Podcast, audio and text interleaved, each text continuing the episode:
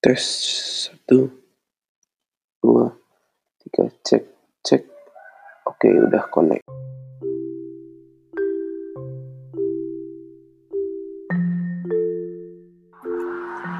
Oke, uh, halo semuanya.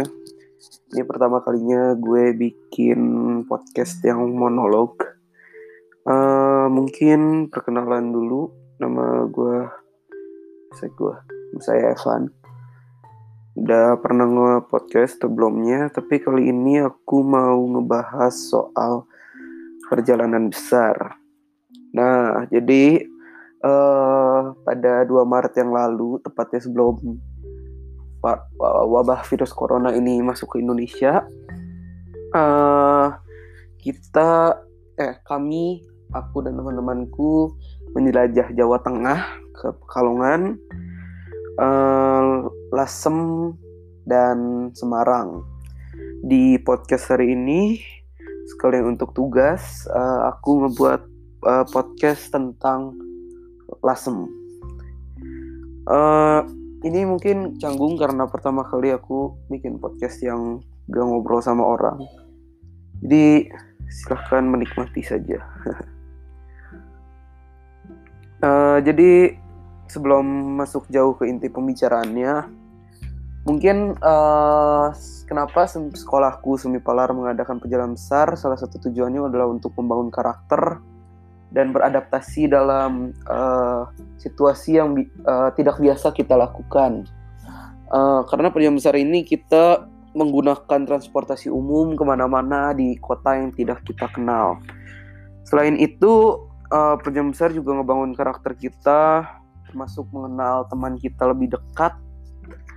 Uh, jadi pasti kita uh, mendapatkan sesuatu dan itu bukan hanya uh, bukan hanya tokoh-tokoh baru yang kita dapat, organisasi baru yang kita kenal, tapi uh, kita juga bisa belajar banyak, terutama dari karakter sebenarnya. Oke, okay, langsung kalau kita uh, runutin rundownnya tanggal 2 Maret itu kita pergi. Uh, kita menggunakan semuanya transportasi umum, berangkat naik kereta ke Pekalongan, lalu kita ke Semarang dulu untuk transit, lalu sambung dengan bis ke ke mana namanya ke Lasem. Habis itu naik bis lagi untuk ke Semarang di akhirnya. Nah, uh, dari situ kita juga uh, sebenarnya nggak cuma pembangunan karakter dan lain sebagainya, kita juga mengenal tokoh-tokoh baru, membangun jaringan relasi yang lebih luas. Salah satunya adalah Mas Pop, orang yang menurut aku sangat unik. Dia dari dulu angkatan uh, Ray, angkatan Andaliman, ketika ke sana juga dia tour guide-nya. Dia seorang tour guide uh, dan juga bekerja di organisasi Nyahlasem. Uh, dia mengelola museum yang kita kami kunjungi. Uh, dia pun bercerita bahwa kota Lasem ini uh, didedikasi uh, bukan kota Lasem nih. Museum Lasem ini didedikasikan buat nyonya-nyonya yang tinggal di rumah tua Lasem. Uh, sebagai gambaran kota, uh, kota ini bangunan bangunannya tuh kebanyakan dari yang campuran uh, Tionghoa, uh, Jawa dan ada beberapa campuran Arabnya. Uh, dan kami juga uh, tinggal di salah satu rumah bernama Lawang Ijo. Di sana uh, nuansa rumahnya itu disebut Indonesia kalau nggak salah. Indonesia uh, ada rumah dengan campuran Tionghoa, Jawa dan ya mungkin Tionghoa dan Jawa. Untuk rumah Tionghoa sendiri menurut Mas Pop itu uh, komposisinya tuh ada gerbang halaman, Terus di samping itu ada rumah samping, biasanya uh, rumah samping itu buat membantunya mungkin. Beranda depan, rumah utama yang terbuat dari ubin kayu. Uh, dan misalnya ada akulturasi Jawanya, biasanya ada pendopo tertutup.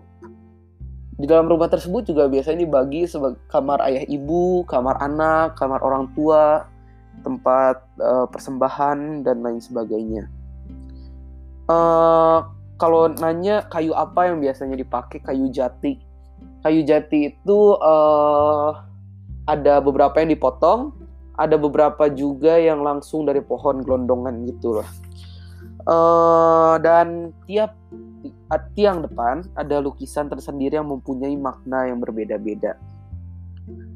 Uh, lukis ada yang lukisan ada juga yang sedikit timbul. Biasanya yang uh, menunjukkan uh, kondisi ekonomi yang tinggi biasanya lukisannya timbul di tiang atasnya itu. Nah untuk usia rumahnya usia rumahnya ini 200 tahun. Rumah ini udah 200 tahun uh, sekitar 200 tahun dan uh, uh, museum ini menjadi salah satu saksinya. Tapi uh, museum ini sebenarnya udah mau direnovasi sama uh, Universitas Maranatha Bandung. Sempat datang ke situ mau merenovasi dengan tanpa apa tanpa menghilangkan nuansa namanya. Tapi mungkin ada kendala teknis sehingga uh,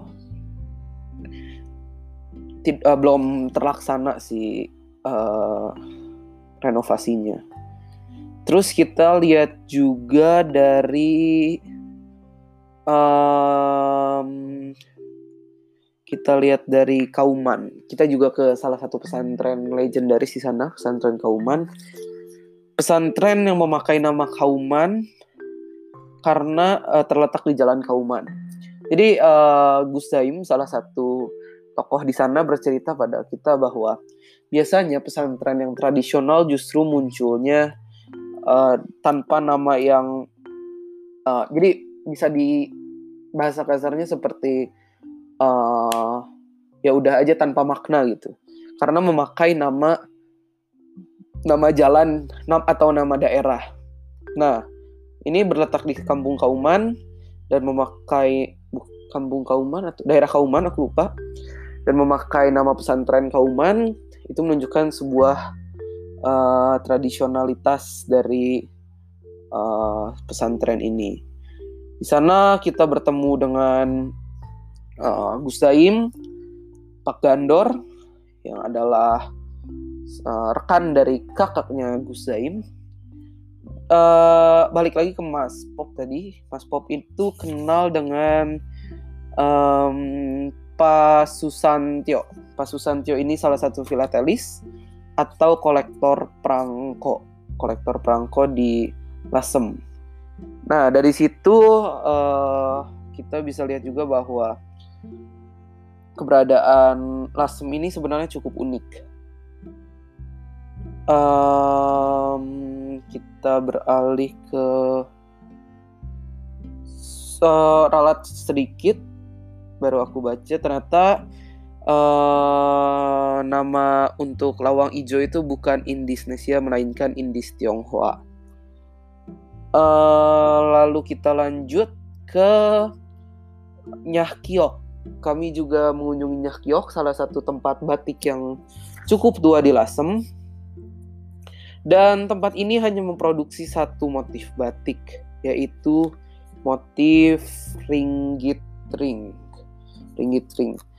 Uh, umur pembat apa umur tempat batik ini sudah 100 tahun dan saya mewawancara Ibu Panipa umur 60 tahun yang sudah bekerja 30 tahun. 30 tahun. Wow, itu ternyata cukup lama ya 30 tahun. Untuk uh, gaji di sana mereka digaji 30.000 per hari dengan tambahan uang makan 3.000 dan mereka kebanyakan pekerja di sana tinggal di Tayuban dan memakai sepeda setiap harinya. Untuk uh, kompor, kompor yang digunakan di sana masih menggunakan kompor uh, arang karena untuk kompor gas mereka kurang berani. Mereka kurang berani uh, untuk melakukannya. Walaupun digaji 30.000 setiap satu pekerja dalam per hari, uh, mungkin uh, batik yang dijualnya cukup mahal 1,5 juta untuk satu batik dan dalam tiga bulan mereka dapat menghasilkan 100 pieces batik hanya dengan 8 orang pekerja. Itu sebuah uh, fakta yang cukup menarik. Dan uh, kalau dilihat dari sini,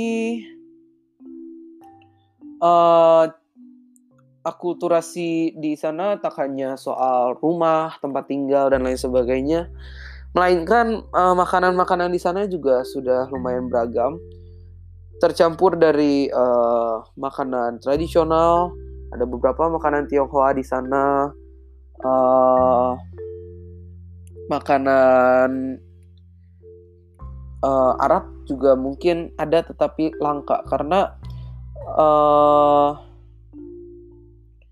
makanan Arab susah ditemukan ya. ya. Eropa juga ada dan pokoknya uh, kota ini menurut aku cukup majemuk. Lanjut kita ke ke mana ya kita ke kita membahas tentang kehidupan kota Lasemnya aja deh. Kalau masuk dari kita turun di Masjid Jami Bawitur Rahman Lasem, dari sana kita bisa melihat bahwa uh, jalur pantura yang sangat ramai.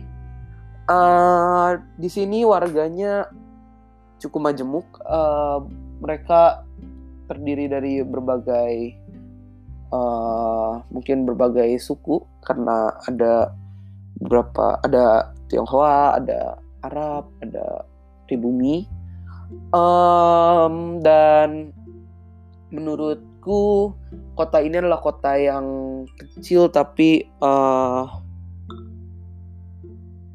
kecil tapi meng gimana ya uh, cukup mengasihkan lah karena kita dapat melihat berbagai sejarah di sana dan tempat tinggalnya ya uh, rumah-rumah zaman dulunya menurutku asik.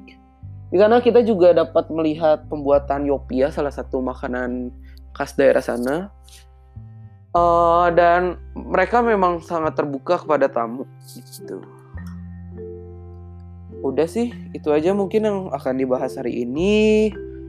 Uh, mungkin karena ini pertama kali gue monolog jadi gue aduh gue lagi ayah saya aku masih rada canggung maaf banget dan maaf banget kalau uh, ada salah kata salah informasi mungkin ada juga pertanyaan pertanyaan yang gak kejawab gitu dari kalian yang kalian masih penasaran semoga podcast ini dapat uh, berguna bagi semuanya. Terima kasih. Udah bosan ya, dadah.